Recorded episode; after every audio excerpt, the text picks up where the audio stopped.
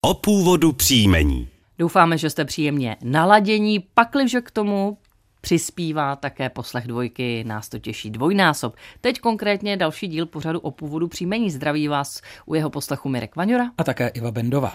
Dnes začneme hned dvěma dotazy, protože se nám v nich sešlo stejné příjmení.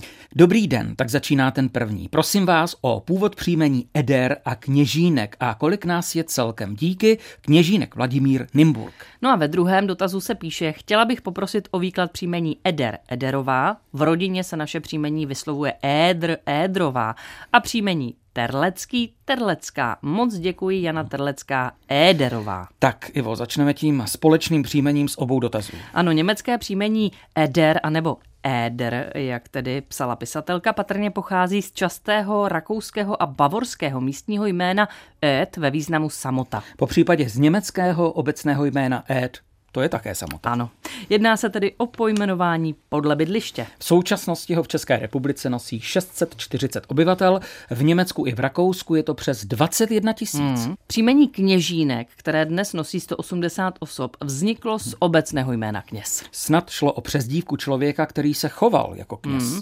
Ovšem ve staré češtině označovalo obecné jméno kněz nejen duchovního, ale také knížete. A pro dnešek poslední je příjmení Terlecký. Tak se patrně označoval někdo, kdo pocházel z obce Těrlicko v okrese Karviná, což je jedna z nejstarších doložených obcí v Těšínském Slesku. Odpovídá tomu i výskyt příjmení Terlecký nebo Terlecká v této oblasti. Celkem ho v České republice nosí jenom 24 osob. Díky, že jste si náš seriál nenechali ujít ani dnes a teď už na dvojice pokračuje Česko jako na dlani.